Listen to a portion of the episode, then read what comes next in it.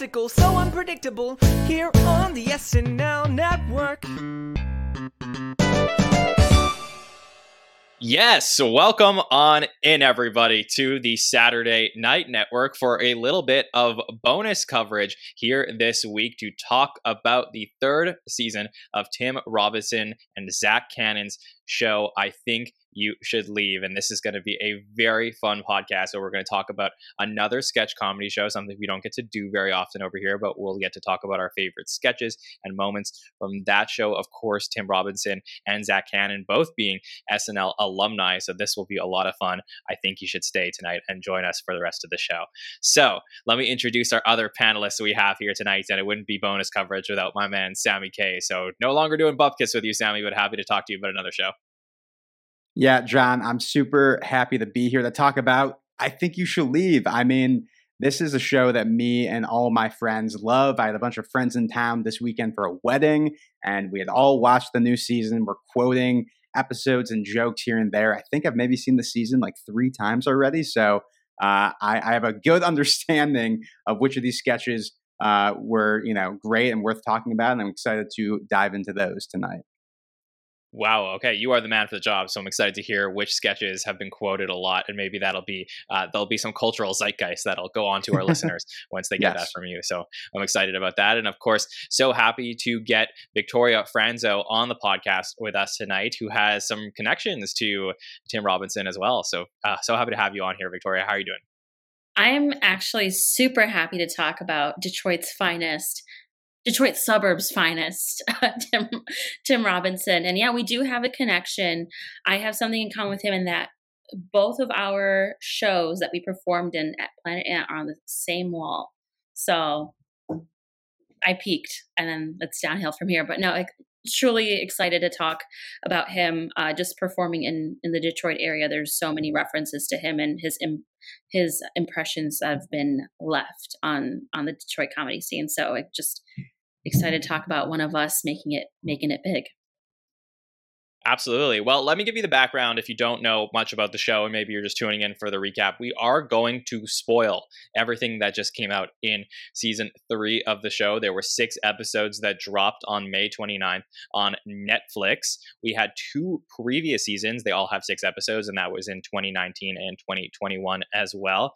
And yeah, you know, Tim Robinson, former SNL cast member, so you may remember him from joining the show at the same time as Cecily Strong and Aidy Bryant, and uh, not surviving uh, on the show, but he did continue on as a writer for many seasons and Zach Kanin as well. And to this day, I believe uh, Zach and Tim submit sketches sometimes to SNL or contribute behind the scenes. So they are very much a part of the last, you know, 15 years of SNL and their footprint is is there for sure. So um, Sammy, I'd love to know like what are your favorite um, memories of Tim Robinson? What do you think about him? You know, even not just on the show, I think you should leave, but just in general.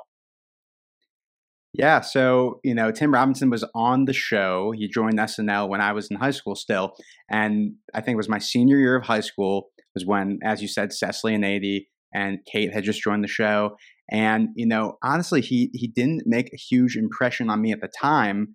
Uh, obviously, you know, he didn't have as much success success that season getting stuff on. He there there have been a couple sketches that um, you know I've revisited now that you know he did on the show where I'm like, oh my god, this was so funny. I can't believe I don't remember this. Blah blah blah.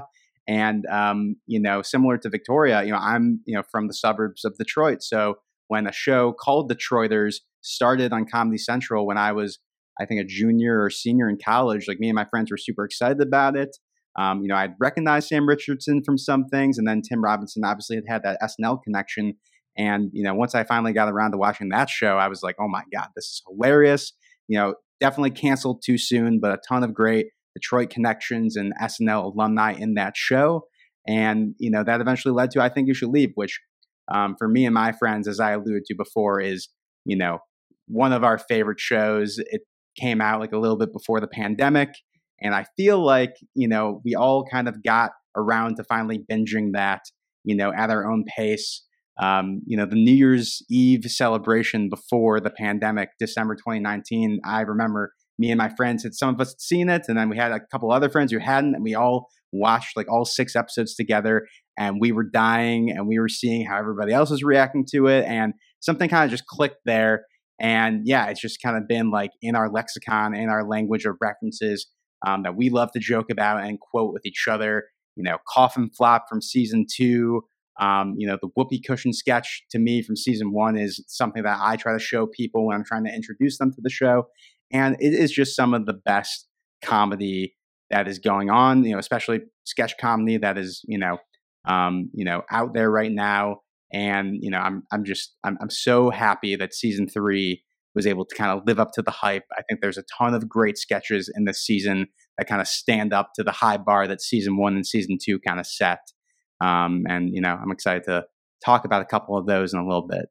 Yeah, so we're gonna get into those sketches for sure. But yeah, I mean, I think you should leave is such a memeable show. I mean, there's just so many moments that you can take from these like mini sketches that have ended up going beyond the show itself. People don't even know that these things are from. I think you should leave. Like for example, like that hot dog sketch or the hot dog man sketch. I mean, that was everywhere after the first season. I think of like tables uh, or like the you know the driving instructor with the tables from season two as well. I mean, those are types of things that have been going past the show. So I'm sure we're going to get those things with season three. But just to take it back a little bit, when I ask Victoria this question what are your memories of Tim Robinson, particularly like on SNL? And you know, for you, is was this like, is this where he should be right now, which is creating his own sketch show as opposed to being part of the SNL system that he could have been?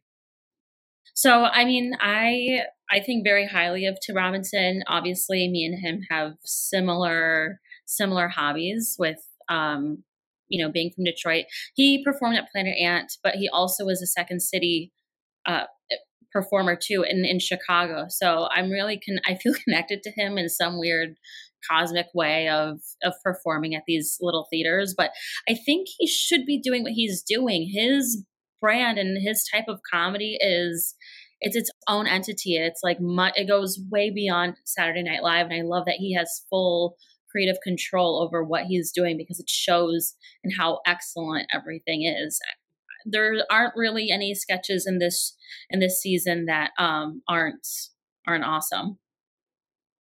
Definitely. Uh, for me, with Tim Robinson, I really loved him when he came onto the show. I was still looking for that Will Forte replacement. And then Tim Robinson came on and he hit some of the mark that, you know, Will Forte had given me on the show.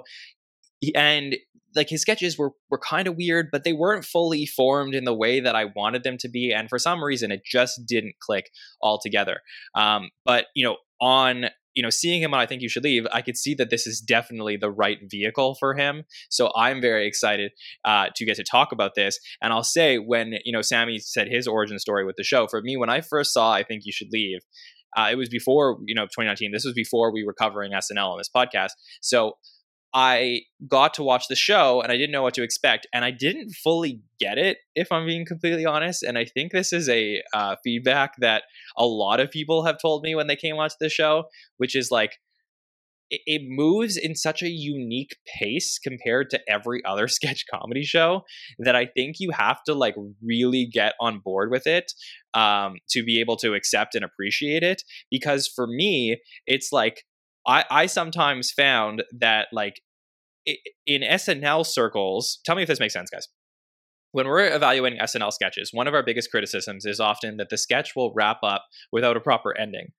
But that's one of the best parts of I think you should leave is that the sketch will finish at such a like weird and random time, or it will just like pivot in a completely different re- direction. It's like on I think you should leave. We celebrate confusion, but on SNL we criticize it, and I find that so fascinating.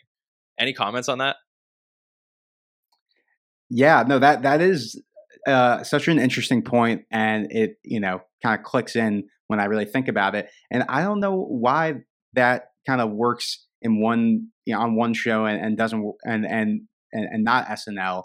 Um, you know, maybe because it's been on for so many years, and you know, it's kind of you know not that SNL is like sketch comedy by the book, but it's such like an established institution and you know there's so much history behind it to where I think you should leave kind of being its own thing, being its own brand. Maybe we're more willing to get on board with that. And you know, Jon, as far as you were mentioning with you know not getting on the show's wavelength at first, I think um, kind of the beauty in the sketches that Tim Robinson creates on the show is that you can watch a sketch for the first time and be like, all right, that was okay. Like, you know, it didn't really have an ending or, you know, I, you know, I, I didn't really get that and then you're either you know you rewatch it or a friend quotes it to you and just like the out of context sort of reference or meme as we were talking about before to the sketch just makes you laugh and then you go back to it and it it kind of your appreciation for it grows and i think for you know many of my favorite sketches in the show it wasn't something that i watched immediately and thought this is the funniest thing i've ever seen. It's kind of the repetition and kind of just taking those kind of quotes and jokes out of context that just make me laugh you know you know days later after watching it for sure victoria any comments on how i think you should leave is a different sketch show than watching snl I mean, it's night and day. I mean, well, actually, let me ask this: Was I think you should leave initially Saturday Night Live rejects? Is that what it was? I, you know, that's an interesting question. I, I do have to think that there is probably some overlap there between sketches that I wouldn't necessarily would say are rejected mm-hmm. by SNL, but perhaps were created for SNL and didn't work in the SNL format. And we're like, okay, this concept would work much better on this show, where to Sammy's point, the rules aren't as clearly defined. Yeah, no, I I thought it was initially anything that he had pitched SNL that didn't make it was now on this show. And you might was, be right. That was the whole premise. I but yeah, no, either way, that's I think that kind of answers the question is it's he Tim Robinson is incredibly unique. I at least haven't seen anyone else like him. And I think there's a reason that he has his own show and that it's he is incredibly aggressive, absurd, wild, off the rails. And while SNL may have moments of those within each sketch, they can't put an entire sketch in that way, if that makes sense. So I think it's very much his own thing and it's a very different show, which very blessed to have. I love having both options. Yeah, I do. I do want to quickly add that you know this isn't exactly a sketch that didn't make it onto SNL, but I do know if you guys remember the sketch from season one of I Think You Should Leave with Andy Samberg, it's a game show sketch where Tim's hosting a game show and there's this mascot called Chunky that kind of keeps messing with Andy Samberg.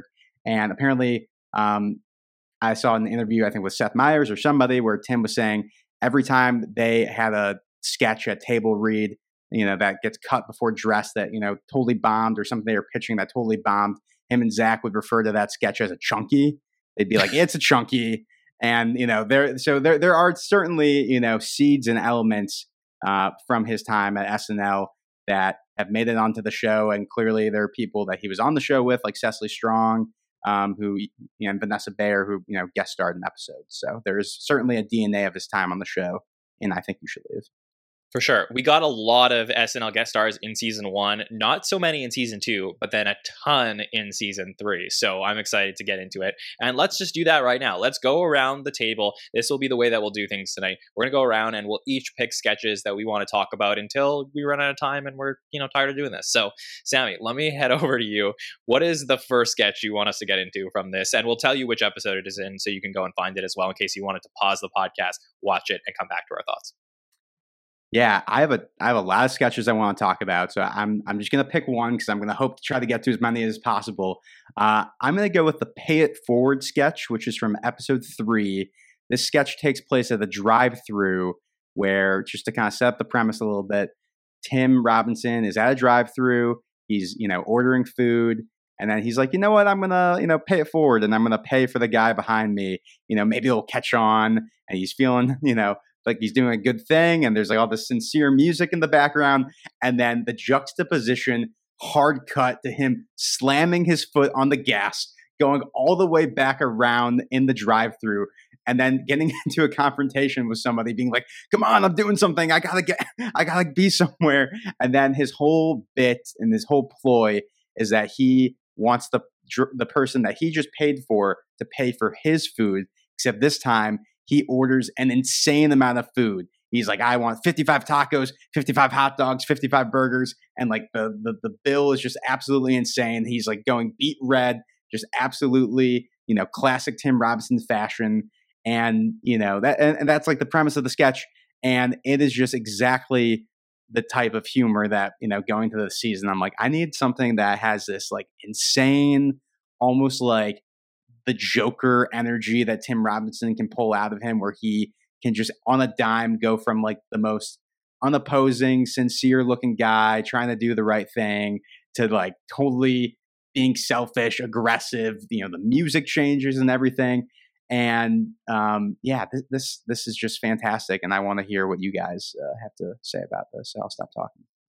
First of all, I started this one as well because I thought this was so funny, especially as he just like races back, orders a million stuff, and then you know at the end, like one of the great buttons on the sketch is that uh, there's another customer, a woman, who then orders the exact same stuff as Tim does. So it c- completely like negates the whole process. And he's like, um, it, it, was so funny and such a great concept. And it reminded me because when I I used to uh, before COVID, I, I worked at this company, and on the way to work there was a Starbucks drive-through. So I would go through the Starbucks drive through on the way to work. And when I got there one day, and usually I would go like around the same time. So it'd always be like the same people. I'd recognize the cars or the people in the cars. Anyways, I got there one day and I'm driving up, and then they told me that the person in front of me paid for my drink. And I was like, oh, that's so nice. Like, it's like, anyway, I like, didn't even like think this was a thing. And I saw who it was. And then I was like, I felt like like I yes i should i should pay for the person behind me but like i want to find a way to like get this person back and like pay this person back for like you know week after week. So I, i'm every day like i'm trying to go and i'm trying to get in front of the person who paid for me and i could never make it happen i always miss them by like two minutes one way or two minutes the other way. And I just would like try and like, like there was like one person between us. I'm like, no, I need to like get in. Anyways, so I've had, th- this has been like a social situation that I've been thinking about for years that I'm like, it's so funny. And the fact that they like, you know, put this situation in place was such a fantastic sketch. One of my favorites by far. Victoria, what did you think of it? I loved it. In fact, it was the first, I guess, sketch I saw before I watched the show because it gone it made its rounds on social media tiktok instagram reels and all that. It was it's i've never thought of that or, or doing that but i'm like oh i'll pay it forward and then racing back just to get myself i mean that's so i mean like i said he's he's incredibly clever and, and absurd and that's just it's incredibly funny. Um i do love the little twist of the woman behind him reversing back and doing the same exact thing of 55 burgers 55 and it. Yeah it's just really funny and my i think the button of this which the sketches don't really have a real button as we just mentioned to kind of you know wrap things up but i do love i can just run. And gets out of his car it just runs it's just a great uh, ending yeah it's it's perfect and then gaslighting the guy to where he's like i know you had good intentions. It's like, no, he did not. well, the best like throwaway line from the sketch is him saying like, I just wanted to do something good this morning before alcohol class. Like just like just so like just like thrown yeah. there like just just it, it's great. It's so good. Yeah, I was gonna bring that up, bring that up also. They always have these like random non sequiturs that that's like such a Tim Robinson thing, and he brings this up here, and it's so so great there. Uh, this is the fourth sketch of episode three, so if you're going to look to check that out, it has to be on everybody's like top five list. I think this was uh, I called it the next burger sketch, but the pay it forward uh, totally makes sense, and um, I think this was a fantastic one. So definitely check that out. Victoria, which is the next sketch we're going to talk about. All right, it's not my absolute favorite, but it is up there for me, and it's going to be driving crooner. The idea of someone being like, "Hey, if you ever need, if don't drink and drive, just give me a call," and then they get into that car with you, and it's absolute nightmare. Let me just say for the listeners, this is uh, the fifth sketch of episode one. If you're going to look for it, which I, I'll say this right now, I think episode one and two are my favorites. So I might be pulling a lot from from those two. So just letting you all know. No, but it just, you know, it's like he's uh, he's like a coworker's DUI inspires him to be like, you know, I'm gonna be the hero. If you need if you need a ride, just give me a call. But then when they get in the car, he's just an absolute maniac. like decals. And he's trying to like make it that he's smoking a cigar with a hat and then I guess what he says is true of like, oh, they're trying to kill me, and then these like frat guys come up next to him, like, I'm gonna kill you. Show us what's on your window. And it's just a freaking fedora. And not to mention the no like the hand motions and the mouth motions are kind of gross, but I love them a lot in this context only. Yeah, this was really really funny. Um, love love the decal part and the frat boys coming in at the end. I think that was a great ending for this sketch. Sammy, what do you think of driving crooner? Yeah, definitely on my list as well. I, I I think it's funny how Tim Robinson like has like these kind of like motifs or like there's things that he like kind of references in you know a lot of sketches. You know, season one and two, there's a lot of mentions of hot dogs.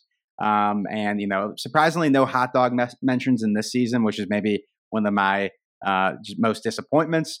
But uh, for, uh, but in this sketch, we got you know the cigars, which kind of comes up later in the Will Forte sketch, uh, and kind of the the sort of mobster look, which you know he's kind of played off of in, in previous seasons. Um, yeah, the, just the reveal, you know, you you first kind of just see Tim, you know, making that kind of motion, and the camera just like stays on his face for like five to ten seconds, and you have no idea what's going on. Like, is the joke that like Tim is like actually like drunk and he's just like says that he can you know pick people up and be their designated driver, but yeah, I had no idea where this was going to go. Um, the the line about the decals was so funny, and just the fact that somebody would want to kill him because he's just driving around trying to make money, um, you know, with these decals on his side. Um, just really funny and just like the line where he's like, I just gotta figure out a way to make money on this thing. It's too good. That's something that, as far as like quotables go, like that's certainly going to be something that um, me and my friends are are already quoting and we'll be quoting um, in, in the, the future. So this one is so fun.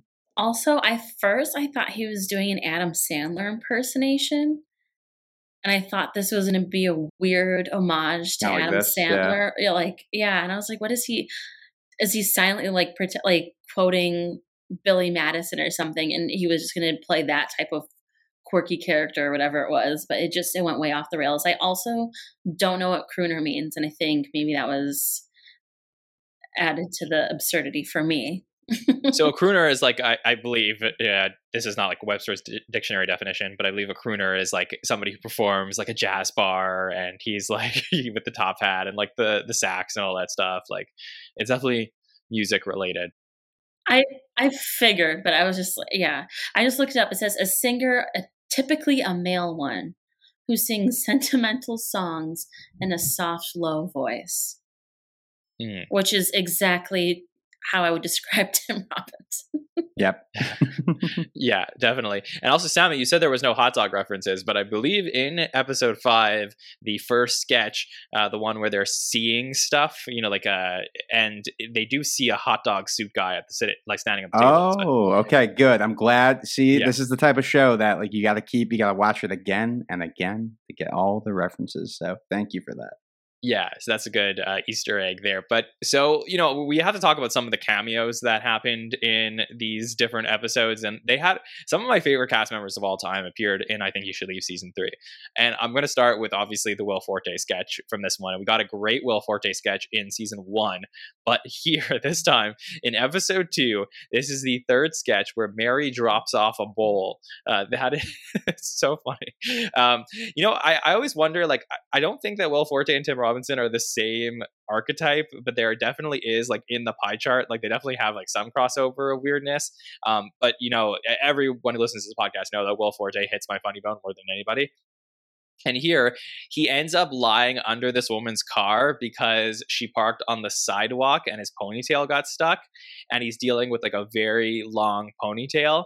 And you know he's like screaming for help and uh, that he's hurt the ponytail is hurting how could she park on the street? And it's just like so ridiculous. And they get into this like insane conversation that just devolves into like zaniness where they're you know how come you can't get out? Well it might it's stuck and i'm gonna miss my lunch. And then uh well you know can you just uh you know can you like google disgusting toilet bowl and send it by text to my and then you know she sees a picture trying to figure out how long his ponytail is and it goes like his ponytail goes down past his butthole. Like it is so weird. And then there's like one of my favorite will forte things of all time is when like somebody is mocking him in a sketch like doing the same thing as him and you have the neighbor across the street with the ponytail who's mocking him and ends up putting his hand in the dog shit. Um it, it is so ridiculous this sketch. You have to go watch it. This is the third sketch of episode two. But thank you will forte. My biggest laugh by far was just getting to see him do this. Uh, Victoria, what do you think about Will Forte in the Mary drops off the bowl sketch? That was so stupid in the best way. Like it was so dumb. the thing is, I was just like, am I getting old and, and cranky because in my parents' neighborhood, there's someone who always parks on the sidewalk. I'm like, they're so annoying. Like, what if people want to walk?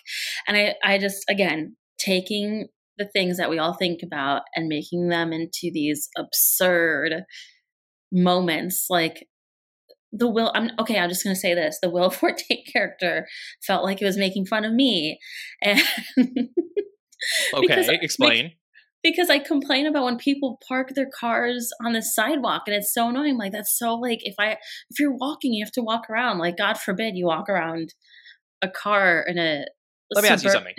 what if the driveway is so large that it could fit two cars, but the second car just reaches out onto the sidewalk a little bit because you know you want to get the second car there? That's fine, but in my parents' neighborhood, they could fit like there was a lot of there's no one. This guy always parks, and there's no car in front of him. He just parks right there. I just I don't understand it, but I would probably do the same thing if I was in a fit of rage so it just felt like maybe an homage to me, and they don't even know me.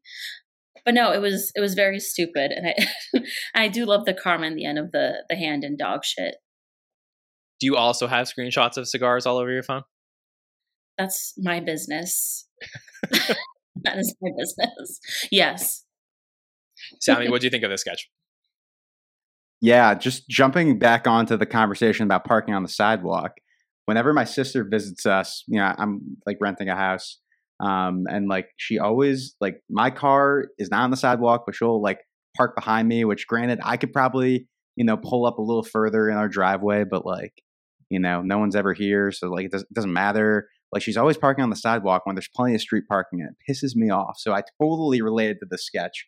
Um, it was like if we had like a SNL network bingo, you picking the Will Forte sketch just makes total sense and it's and it's just a great sketch, like just fantastic. Um, there is something about like the Will Forte and Tim Robinson comedic energy. I feel like it's like a real recognizes real thing where Tim's like, you know, you kind of paved the way in, in a sense for this sort of weird stuff to be in kind of mainstream comedy. Obviously, you know, we sometimes can, you know, tie um, you know, from you know one point to another between like Kyle Mooney and Will Forte as like having that sort of you know obscure comedy spot on SNL. But yeah, this sketch there's so much Will Forte screaming and yelling in this sketch. Um, gave me a lot of MacGruber vibes, um, you know, especially from the MacGruber movie, which I found to be great. Um, yeah, the screenshots of the cigars. There's just like so many little touches that I think makes I think you should leave go from like a good comedy show to a great comedy show. It's it, everything just feels so lived in, and there's every opportunity where they can kind of punch something up to make it just a little sillier and a little um, more out there. Um, I feel like they always take take those uh, those chances, or they they kind of go for it. Um, and yeah, this is just great. And him just having the beef between him and the guy across the street who also has a ponytail. And and when the guy with the, the ponytail first um, kind of introduces himself into the situation, he's like, you know, this is like a this is a problem for us. Like, you know, and he's like showing off his ponytail. Like, you can't park on the sidewalk. Like, that's and it's just like you're you're basically making it as like this is a common issue that everybody with a ponytail has to deal with. If you know they're parking on the sidewalk, they ha- obviously have to crawl underneath um, it, it's just fantastic. And uh, yeah, I'm, I'm really glad we got to talk about this. Wait, really quickly, going back to Will Forte, the just juxtaposition of a Will Forte next to a Tim Robinson. I never thought about them together, but I guess would you consider them opposites that complement each other? I wouldn't necessarily say that they're opposites that complement each other. Um, I think that uh, this is just my personal bias is that Will Forte does like uh, does weird in in almost like a little bit of a like he doesn't put his foot all the way down on the pedal. That's my analogy of him sometimes is like he'll never take it too far where I think that Tim Robinson will take it too far. And if you like that, then Tim Robinson appeals to you. But for me, I like the fact that he's like always like like um I think that Will Forte will go really weird and then pull it back a little bit and then go like weird again and then pull it back again. And it's like the magic show that he does with that is so great in his weirdness. Whereas sometimes like Tim Robinson will just like go weirder than any man will ever go. So I think that they're they're I wouldn't say that they're opposites, but I think that they do the same thing in different ways.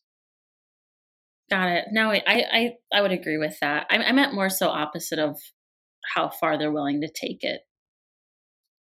Yeah, I think I think that like I've seen I think Will Forte I mean from my evidence I think Will's willing to take things like physically very far but I think that like um I think that like Tim Robinson like will take a joke and just beat it into the ground in a way that Will Forte won't and I think yeah. that would be the difference for sure um yeah but this was this was a really fun sketch to have on there and i do one of my favorite things about i think you should leave is that not every sketch has tim robinson in it because if you're like like it's basically like if you really enjoy Tim, you don't have to be overloaded with him in every episode. There's like one or two sketches at times that mostly have uh, other people where they focus on that, and in this case, Will was a great uh, compliment here. Sammy, what is next on your list? Ooh, okay. I think the next sketch I want to talk about is Darmine Doggy Door. This is from episode two. This is sort of like a fake ad commercial parody um, infomercial sort of thing, which I think throughout the, the, the three seasons of the show is an avenue that every time they kind of go back to it, I think they always kind of knock it out of the park.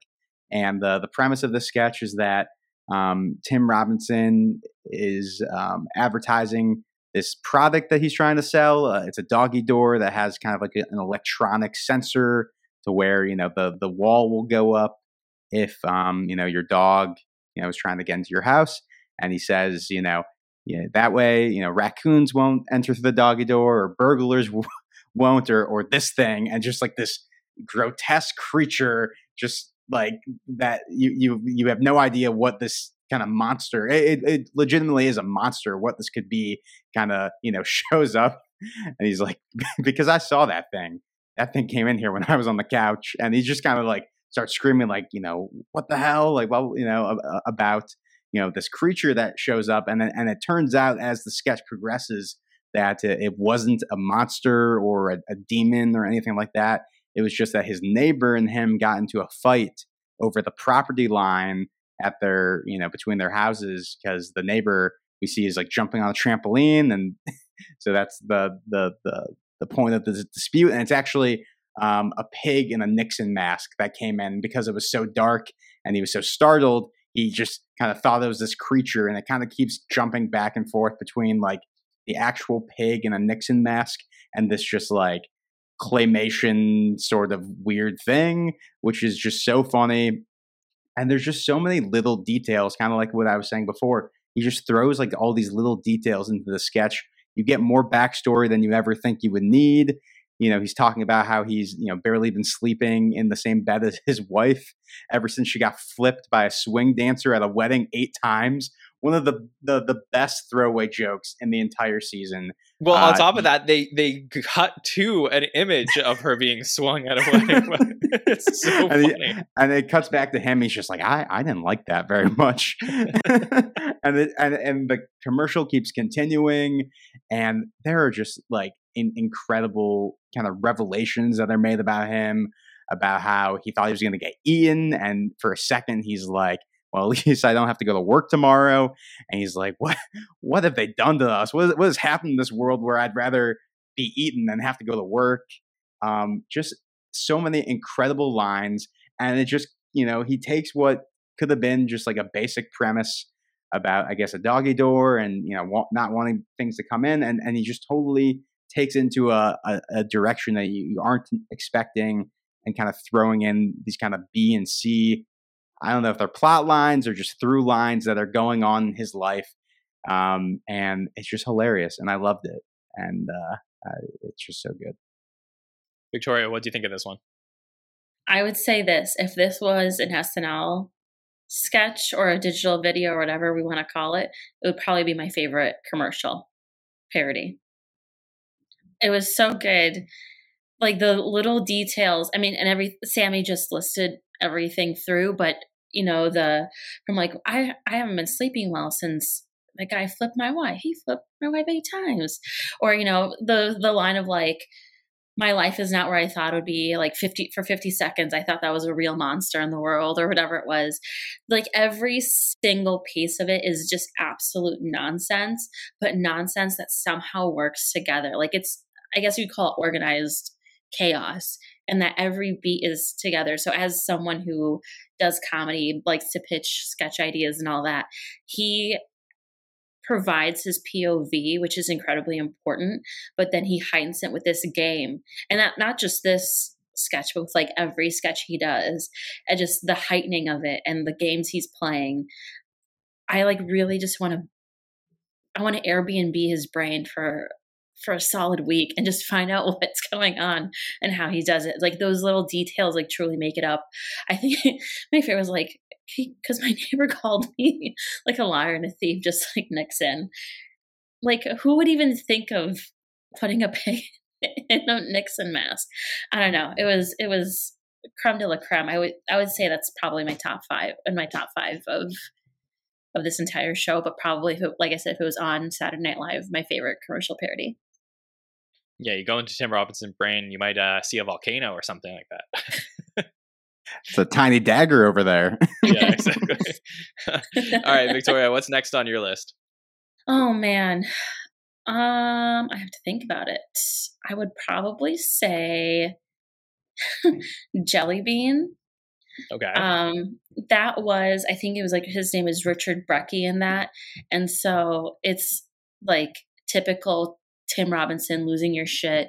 You know, he's playing this silent performer whose latest review, Jelly Bean, is just about like heartwarming stories, you know, and all that. But no one can tell what he's doing in these. And he says, if I talk, you get money, but I never talk, only to be like proven wrong. And so, like, what is that? What the fuck is that? It's like, like, and it's like flipping out on people.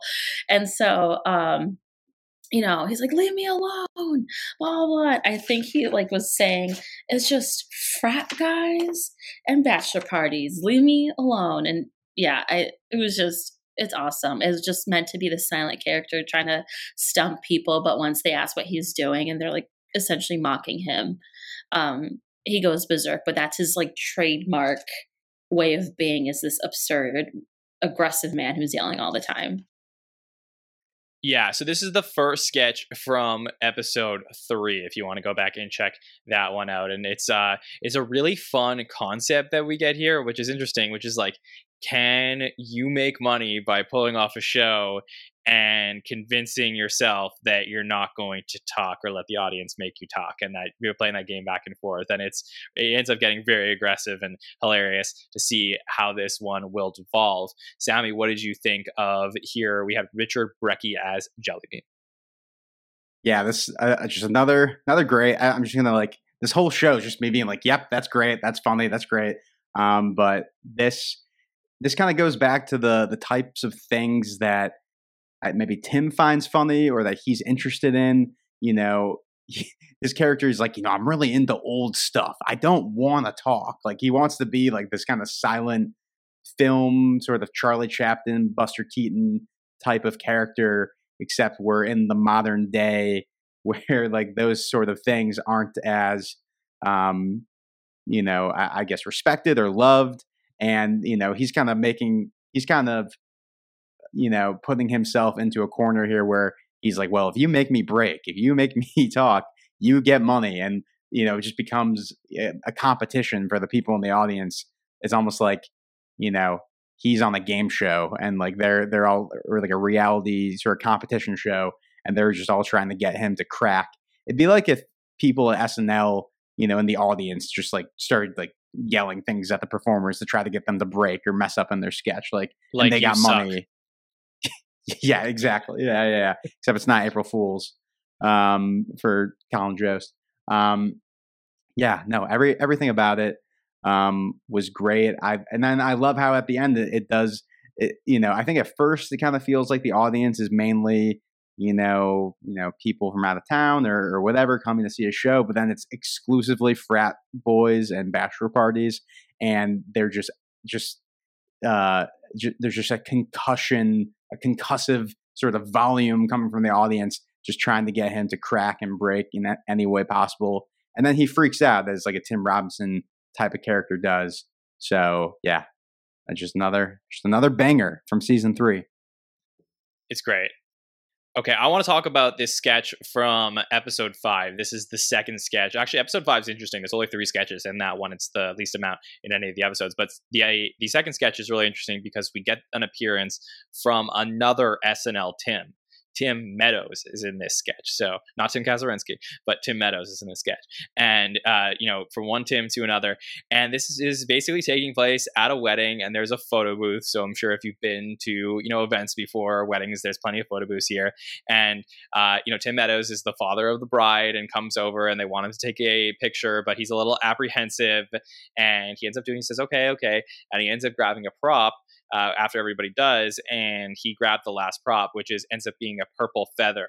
And you get, get I mean, if you, you get this great physical moment where he puts the prop into his mouth and then like throws up everywhere, and he just creates this whole thing where he's like, I didn't want to even do this in the first place, and then um, you know, I have business deals on the line, and he just starts, you know, he- starts art. This other man starts taunting him, and they're going back and forth, and it devolves into like, um, you know, this this great like uh, you know, a moment where, and I think Tim did this so well on uh, Tim uh, Tim Meadows did this so well on SNL, where he could go from like really crazy to really straight very quickly.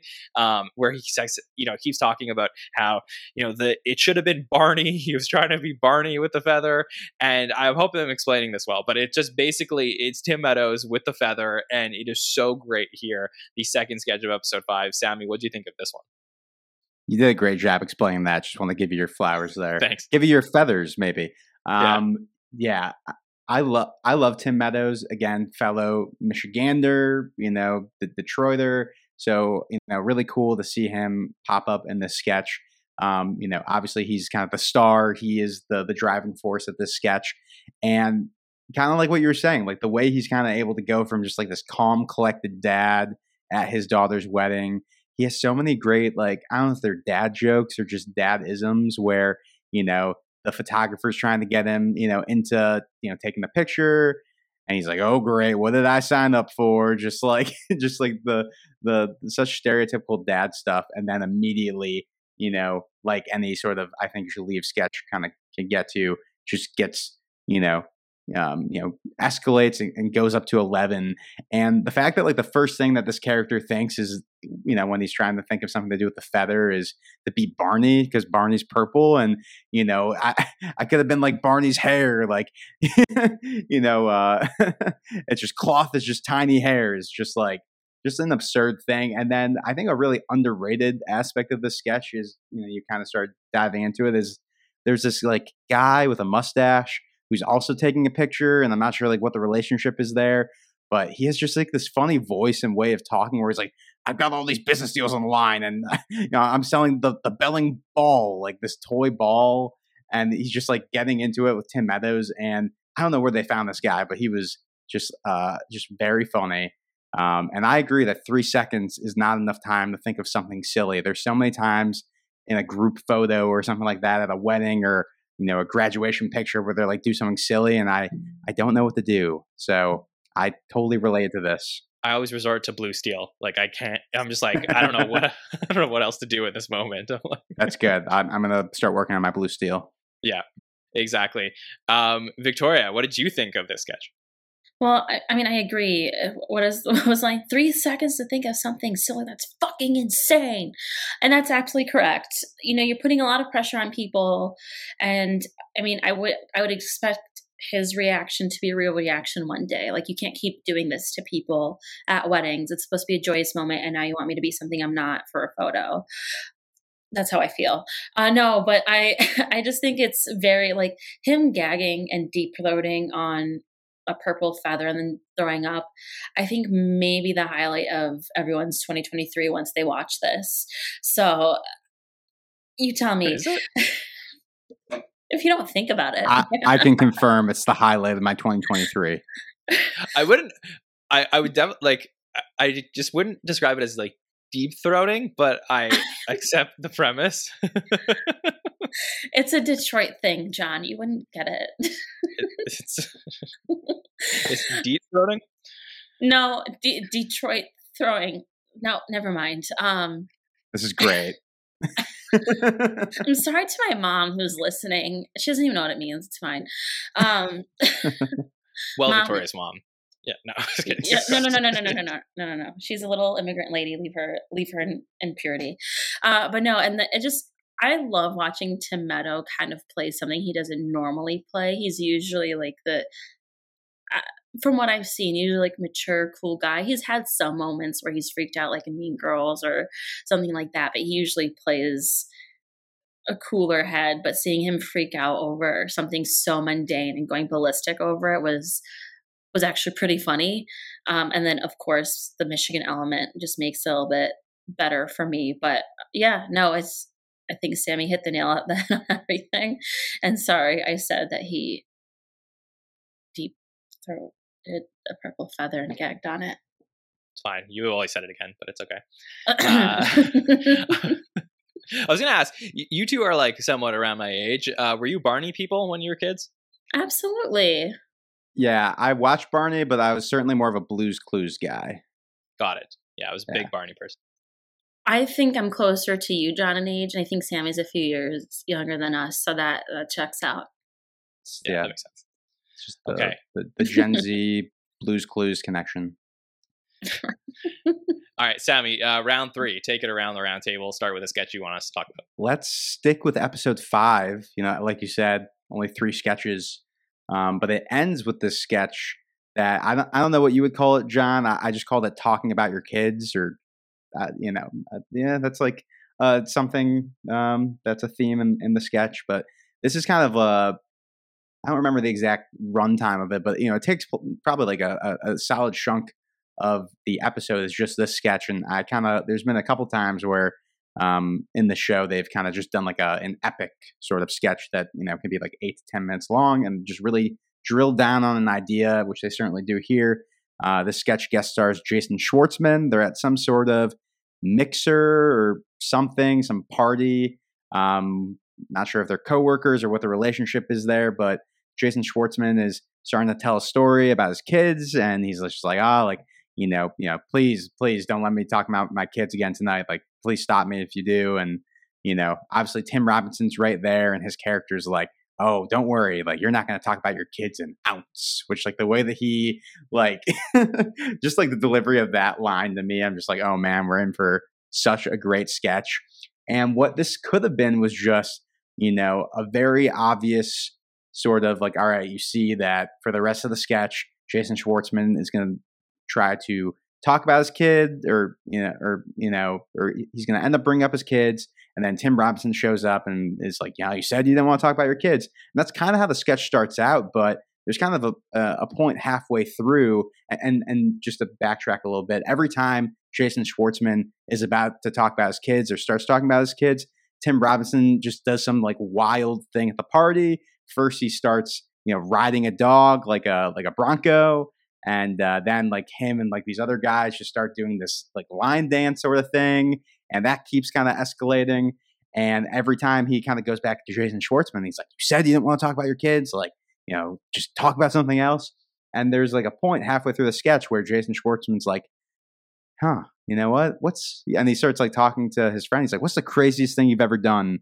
And it the music changes and um, you kind of keep going back and forth between Jason Schwartzman kind of thriving at this party, you know, finally not having to talk about his kids, and Tim Robinson having to, you know, be all stressed out because now he's gotten too popular at this party and there's these people who are like all right what's the next crazy thing we're gonna do? And he just has like these this like cast of characters just following him around like an entourage that is just so funny and what i love about this sketch is that kind of like what i said before is that it you kind of saw where it was gonna go and like that alone i was getting a lot of laughs out of that but to me the sketch kind of becomes an a plus where he kind of takes you down this this different avenue where you have this kind of you know opposing storylines going on. Um, and yeah this is just just fantastic sort of epic sketch play here um, in this sketch I love this one. I mean, I think what was so fascinating about it is it felt so different in tone than a lot of I think you should leave sketches. The length was obviously a big factor here, but it really felt like there was a a solid beginning, middle, and end, and it, there was different character viewpoints, which is so interesting. Like usually, most I think you should leave sketches are like scene is happening and then one person creates an awkward scenario and then it's either everybody else's perspective on that person or it's the person's perspective on everybody else. But here you actually have it's the story of person a and person b and how their two nights devolve in different places. So you have tim robinson's character who ends up you know you know thinking that he's doing this noble thing to his friend but ends up having to uh, you know guide this group of bandits all throughout the night you know throughout the party to continue to follow them. And then he's like uh, you know go, gets increasingly frustrated. And then the other guy meanwhile is you know frustrated that he can't talk about his kids but eventually learns that he he found a way to have fun again.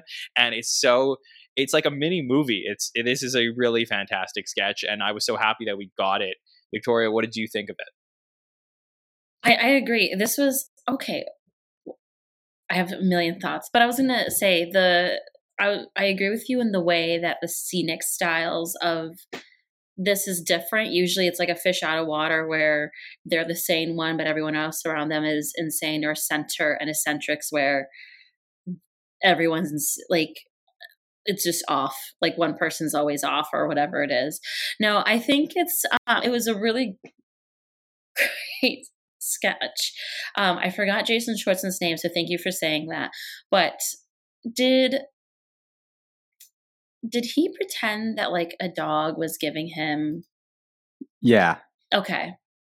And that's part of that's one of the the, the kind of crazy zany things that he uh, has to do because then you know he, and he's able to get Jason Schwartzman to not talk about his kids.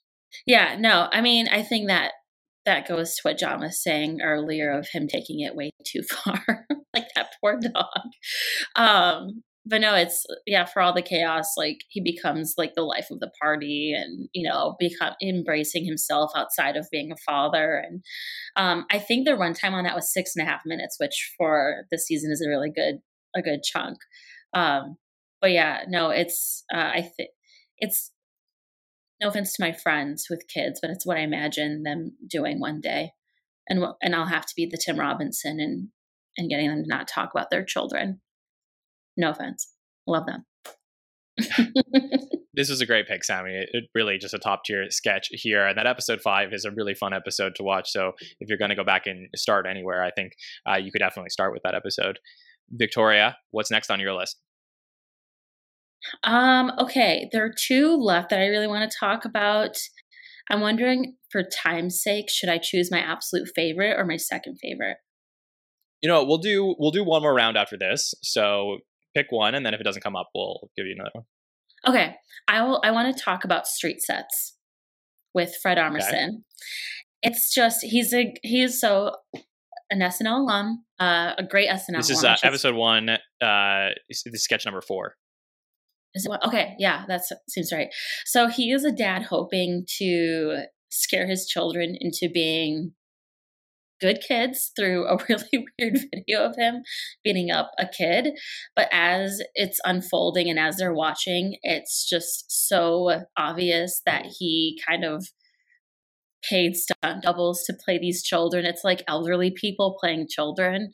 Um, and it's like a fake street set and it's just like what's it called? It's like not pulled off. He's like, I paid 15k for this, and he has these kids like yelling, um, you know, crescendos that like you need to be scared straight, and they will never mess, you know, with their dad's kitchen Marble Island again. So it was just really absurd. yeah, no, he's just like, oh, I paid so much money for this. And it's like showing a kid, but then like this really old man. So just like opposite times of life, you know, like they're just starting life. They're near the end of it. No offense.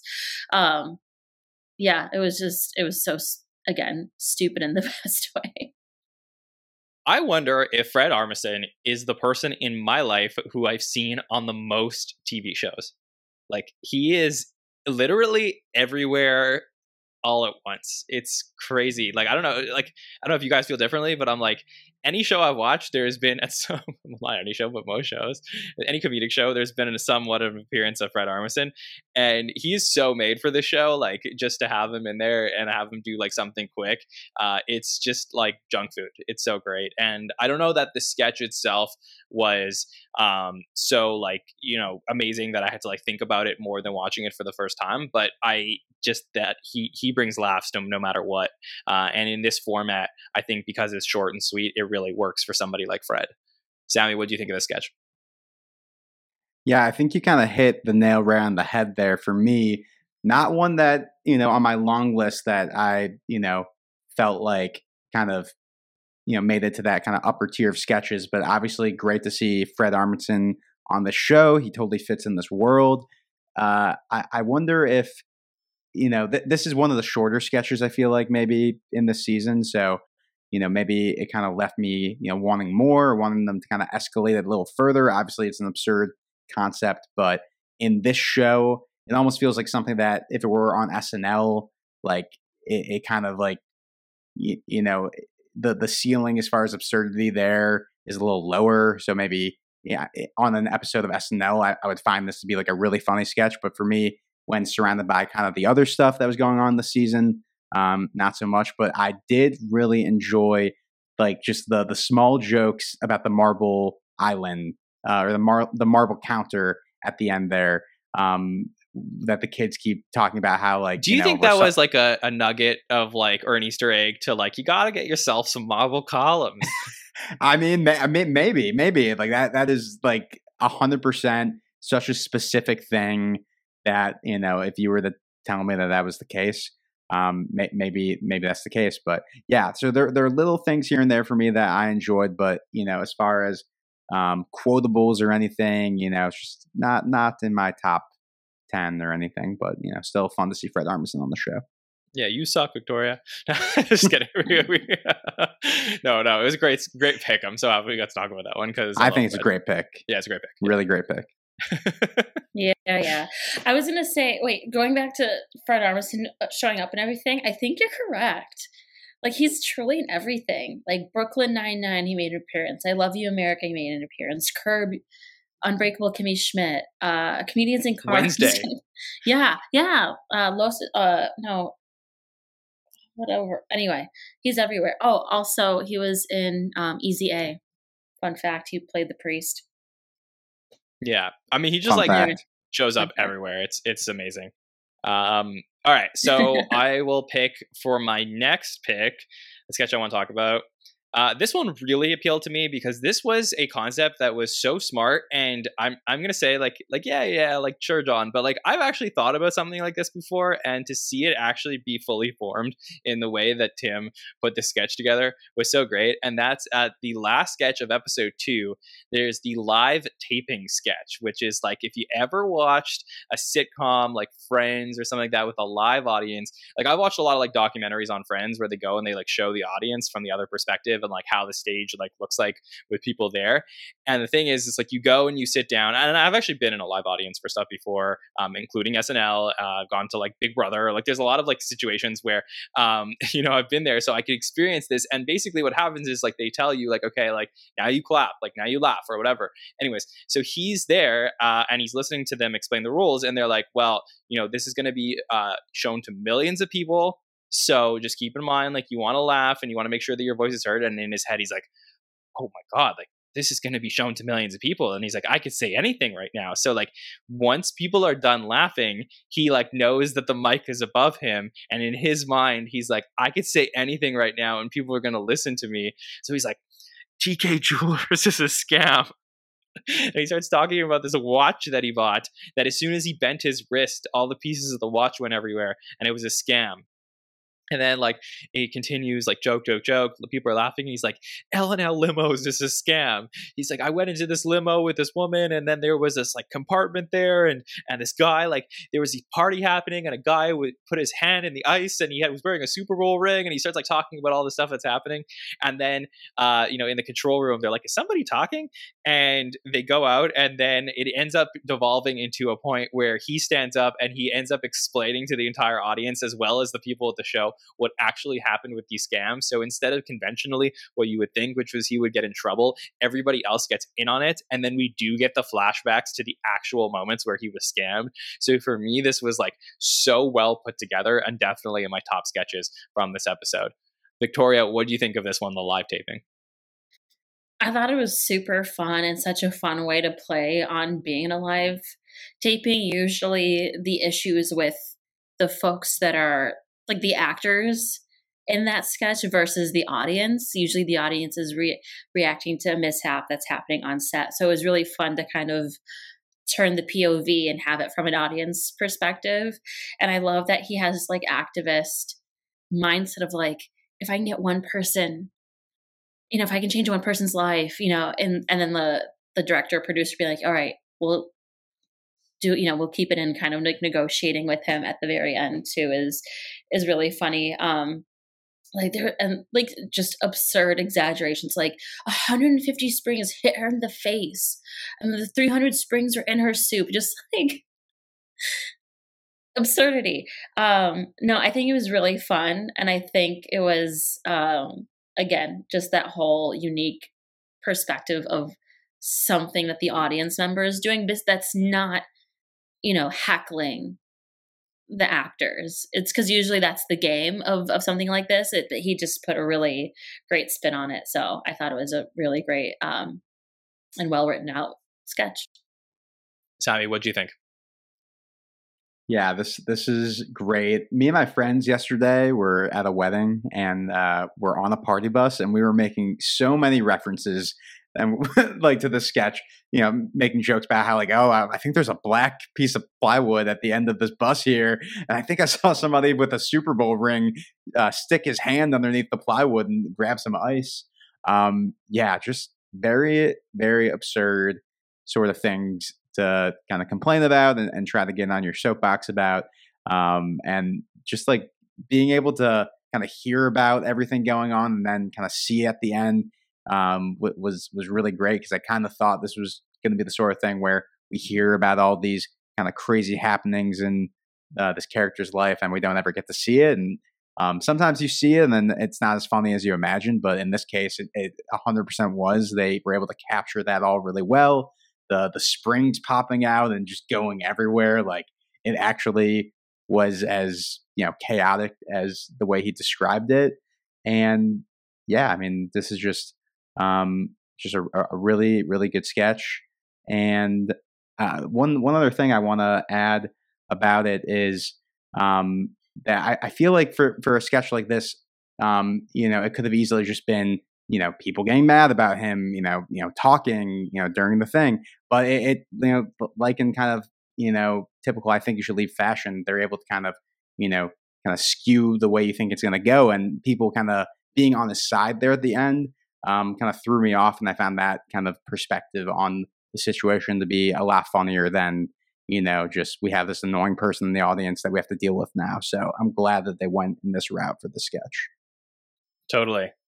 All right, let's do one more round and we'll talk about the final three sketches. I think there's 27 from the season, so we'll get to 12 sketches that we'll talk about our top 12 um, from this season of I Think You Should Leave. And Victoria, do you want to start? Because uh, I know that there was one other one that you were thinking about, right? I lied. There were two, but I have to choose one. Okay. Um, do you want it? Do you want Sammy to go, and then if see if that one's left for you or no? Y- yes. Go ahead, Sammy. Okay, I got this. Uh, I'm gonna go with ABX heart monitor, which is like an ad for, um, you know, a heart monitor. Um, again, another sort of ad commercial parody sketch. Or you're gonna say what episode? Sketch three, episode three. Episode three, um, which you know such a good episode of this of the season. But the the premise of the sketch is that it is a um, sort of commercial parody about um, you know, a heart monitor, and you know, Tim Robinson's character was, you know, you know, had like thrown up while he was at Club Aqua because he had a heart attack, and so his doctor, played by the great Tim Heidecker, who has been on the show before and is so funny from Tim and Eric, um, you know, he pops in as his doctor, you know, prescribing him, you know, the medication and, and is able to monitor his heart, um, you know, because of this heart monitor, and it just started just goes down this they kind of devolved into this path where um they're talking about like so you're you're at you're out like while this was happening? He's like oh yeah i was at club aqua. He's like how, how the how the hell did you get into into aqua?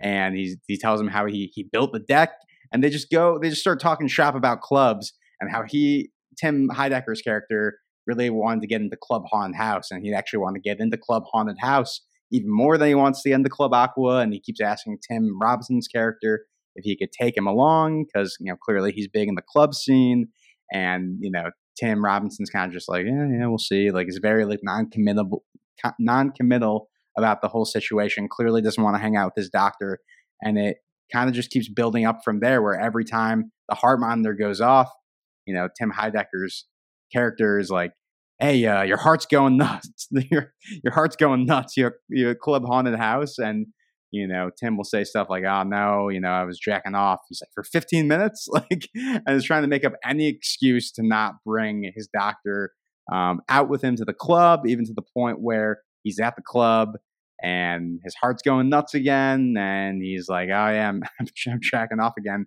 He's like, "I saw, I saw you in line. We're we're outside," and um, the the the whole the whole thing is just ridiculous because he um he takes what is just a typical commercial sort of fake ad and he kind of builds this world and builds a storyline between these characters within the actual ad while still being within the confines of a typical sort of commercial.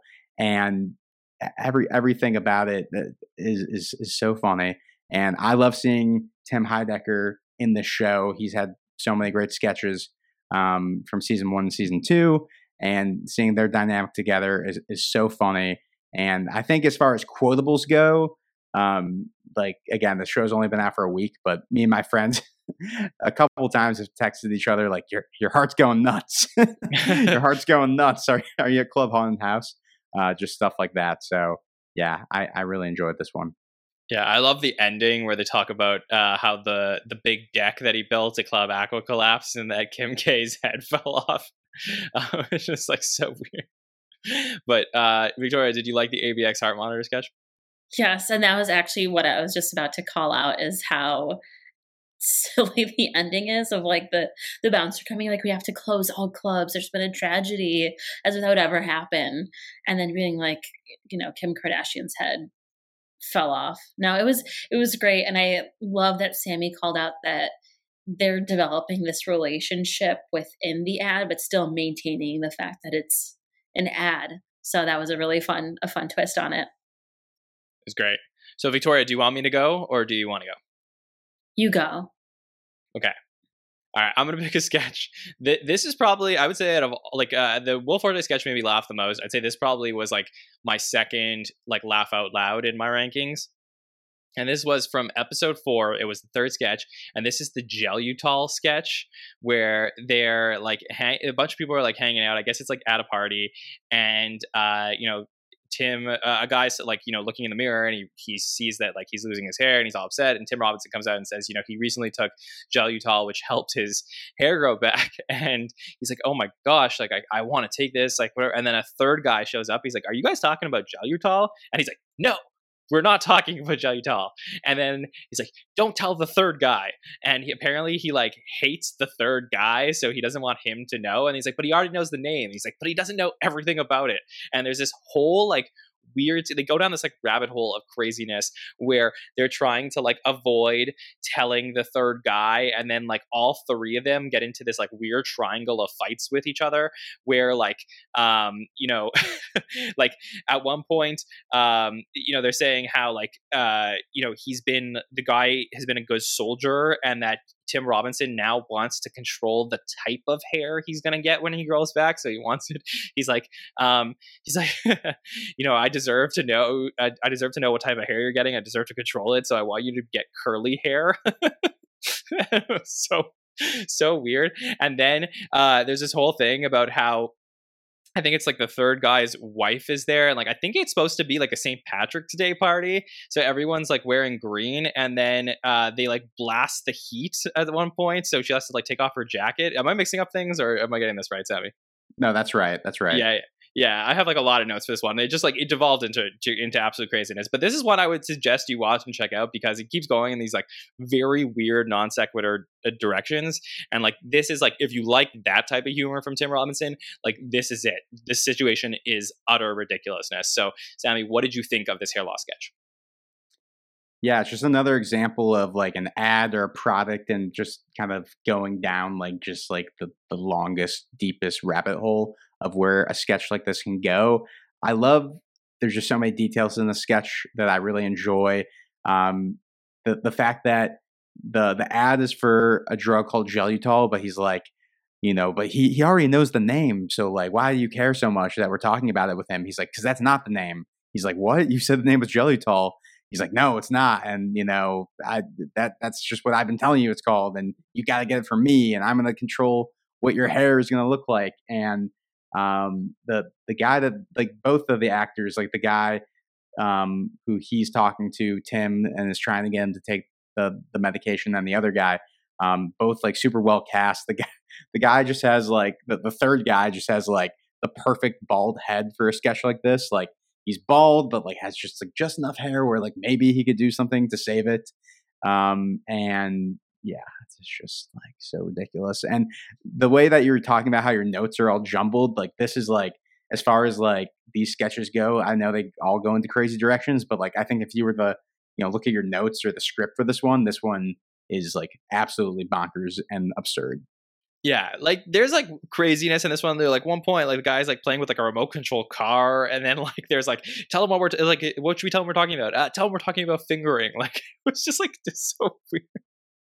Victoria, did you like this one? Yeah, it was again, it was all over the place. It was it was all over the place. I um I was gonna say like when he like the guy comes up, he's like they're talking about sex or fingering or like trying to um getting killed to prevent like helping an enemy or something like that. It was just wild. Um and I just think it's just funny. It's it's I think a classic Tim Robinson rage sketch, which always will never it will never not be funny. I will say this is this would have been and could have been a really great Will Forte sketch. I think that Will would have done really well in the Tim part here, and I think that would have actually elevated the sketch because I think like that that type of weirdness I think plays really well in Will's voice a little bit. But I really enjoyed this one regardless. All right, Victoria, you have the last pick of something we're going to talk about tonight. So which one is it? Okay, so it's really hard because before the show, I said Barley Tonight was my absolute favorite. But I think I'm going to talk about Summer Loving um, with just an honorable mention to Barley Tonight. I think I really love Barley Tonight, but I think the one that got the most laughs out of me was Summer Loving. So if you are in Love Island, Love is Blind, Bachelorette, person, which I'm not, but if you are a fan of those shows, I think this sketch will speak to you the most. Um, it's essentially like it's a dating show of like all these bachelors you know going after this bachelorette situation. And um you know she pulls him and someone else.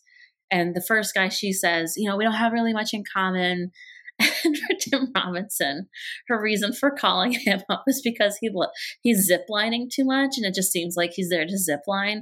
Cut to him like making rounds in the pool, and then she was saying, um, "When we were reprimanded you to join us for dinner, you ate so quickly, and then went back to ziplining." and it's just like it's like a montage of him like jump after jump into the pool um and so it's just yeah and then there's like another like butt rock guitar solo. It's just like so corny. But my favorite part of this is she, she's like all right we're not i think his name is ronnie and ronnie in the sketch is like all right you're not gonna like move forward. He does this stupid i think that's what made me laugh the most. He goes oh are you sure? And just like this pose is like a little kid. It was just so dumb. Um and just kept acting oh are you sure? Are you sure? And it just i think that got the most out of me. I just I think it just caught me off guard. I didn't know where it was going. And I think it was just delightful this was really funny and i do watch a lot of these shows so for me like this was a good take on this stuff uh, the actress that was uh, playing the bachelorette in this case or whatever you would call uh, her from this episode uh, was jessica parker kennedy who i know from the flash uh, tv show uh, who I've seen a lot there, and uh, she's a really great actress. So this was this was really funny to me, and I agree. Uh, and, and, I think what I really liked was that in a later episode they did do a callback to this sketch where um, they did summer loving farewell, where they went to go like check in on his goodbye to this, and I think they did this in a couple of other seasons as well, where they went and checked back. But if you look at the fourth sketch of episode four, uh, we get back to the zipline guy. So, Sammy, what were your thoughts on Summer Loving Farewell? Yeah, I think there have just been so many comedy shows or you know sketch shows that have done their kind of take on this to where the fact that they kind of found this sort of very obscure pocket here to satirize the fact that when you're on one of these shows, you know, you're sometimes you know at a resort or you're at this really nice mansion and there's all these amenities and somebody who's like going on one of these shows just to take advantage of the pool or in this case the zip line uh, was so funny and specific to me. Um, I, I love there's just like yeah, so many like little details. Obviously, like the the big driving comedic force of the sketch is him, you know, falling into the pool from the zip line. And this kind of sketch, the the rhythm of those sort of cuts to him dropping into the pool reminded me of Coffin Flop from season two, where they just kept cutting. Uh, they just kept cutting to you know people flying out of coffins, and here they just kept cutting to him like flying into the pool, and you know you think like they're doing it maybe too much to where like is it still funny, and then it gets it it it, just continues to be funny, um, and yeah, but like I said, lots of little details here that I like. And uh, he gets into an argument with this guy who's in charge of the ropes course, and he just keeps saying like, "Shut up, Mike! Shut up, Mike!" like over and over and over again. And it, it's just the the the sort of way that this was put together and the thing that they chose to satirize here, um, you know, was was kind of something I hadn't seen from these sort of parodies before. So I, I really enjoyed this. Yeah, this was really fun overall, I'm happy that we got to talk about so many of these sketches from season three of I Think You Should Leave, especially because SNL obviously ended early. So for us to get some more sketches to talk about is always really fun over here. Sammy, I'm curious, how would you compare season three to the other two seasons? Where does it rank for you? Ooh, that's really tough because if you had asked me after season two if I thought season two lived up to season one, I would have said like right away, like, uh no, I think season one was better. And then now over the last two years of rewatching, it's it's definitely elevated. Um, I, I, think there are certainly, you know, I, I, don't think we talked about any sketches from episode six. I found that to be maybe you know weaker, but like overall, there are some absolutely classic sketches from Tim Robinson here um, that kind of live up to the pre- previous seasons. And I think the fact that I think in you know each episode we were able to get one or two of those was was great, and I would love to you know see this continue um, and you know keep bringing back more SNL alumni to be a part of the show, so we can you know rent uh, you know six episodes of time and uh, you know Tim Robinson's Airbnb brain, as Victoria said earlier. Right, and we didn't even get to talk about a sketch that featured Beck Bennett, which was the first time I've seen Beck yes. Bennett since he was not on SNL anymore, and uh, it was a good sketch. So I recommend you go and check that one out as well. Uh, Victoria, so did the show stack up to your expectations? Yeah, if I had to rank the seasons, I'd probably do three, then one, then two. Happens to be Chicago area code, just a coincidence. Uh, no, I think for season one was just because, which actually I found I googled this while while you're talking. Tim Robinson did reveal that some sketches um, were originally written for SNL and were rejected. So not all of them, but they they they're essentially ones that didn't make it. But thank God because now we got all of this. But I think the excitement of season one is great, but I love the content of season three the most, leaving season two to be the last for me. Is just you know the wild mind of, of Tim Robinson. I also want to call out like his face adds so much value to what he does. Like he you know what I mean? His expressions and his mannerisms, his physical comedy, but like especially what he does with his face is so crucial to to what he does. So I think if you were just listening to it, let's say on a podcast, um, you would enjoy it, but like to actually watch it is is just beautiful because his face is just making. I think that's why I really love the the summer loving one because of his face while he was ziplining, and just you know at the end his face of crinkling up his face when he's like, "Oh, are you sure?" Um, yeah, he's he's he's brilliant, and I would say he would probably go down as you know an all time favorite for me that's that's awesome. Yeah, I agree. This season to me was top tier. I think you should leave. So I think you could check out most of these episodes. You're going to find great stuff. I think we talked about at least two sketches from episodes one, two, three, and five. So you know those are uh, definitely the top episodes if you're going to. And you can really start it at any point or pick up at any point. So I think you should definitely do that if you're thinking about checking out the show. And you know, I hope you enjoyed our bonus coverage here. We did Bupkis earlier, you know, uh, last month, and now we did a little bit of this. And maybe throughout the summer we'll pop in on a few other things, but we will turn our attention to SNL for the rest of June. And Monday nights is our summer podcasting night, so we will be back most Monday nights throughout the summer, including next week, where I'm hoping our expectation is that we will have an interview with a current SNL cast member. So that is what is on the docket for next week. And if that doesn't come out, it hopefully will be the week after. But right now we're scheduled for next week for that. So that will be fun. And I hope you will enjoy that as well. We also have some SNL stories with alumni. How about some point counterpoint coming up? And then some super fan takeovers as well. So uh, plenty of things happening here over the summer. And I hope you continue to stick with us throughout this long hibernation between 48 and 49. Sammy, thank you for joining us tonight. So great to get to talk about this with you. Anything you would like to tell the listeners? Jon, it has been a pleasure to talk about, you know, one of my favorite shows. Obviously, SNL is an all-time favorite for me, but I think Shalev is, you know, also one of my favorites. So this was a lot of fun. You guys can find me at that Sammy Kay on Twitter, Instagram, and TikTok.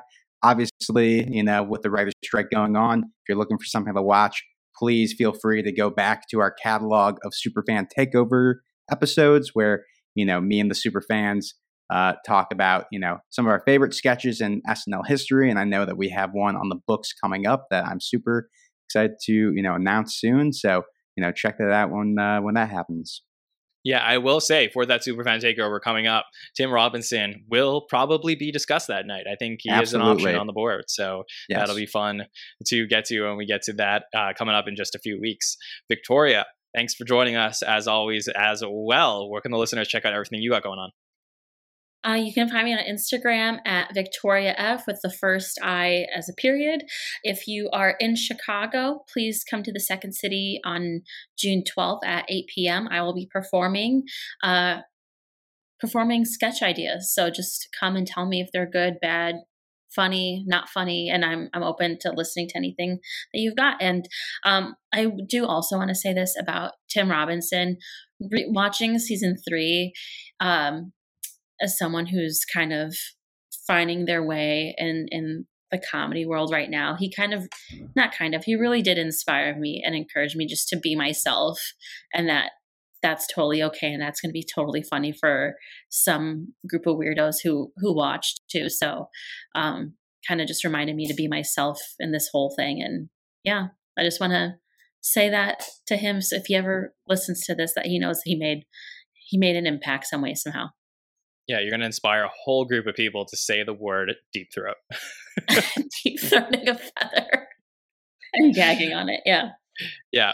All right. Well, uh, yeah, this was really fun. I hope you enjoyed it. Please let us know if you did in the comments. Make sure to smash that subscribe button on YouTube, Apple Podcasts, and Spotify to never miss an episode. You can turn on those notifications to find out when we are live and follow us on Facebook, Twitter, TikTok, and Instagram to check out all of our summer content. We have some fun things coming out over the summer as well on social media.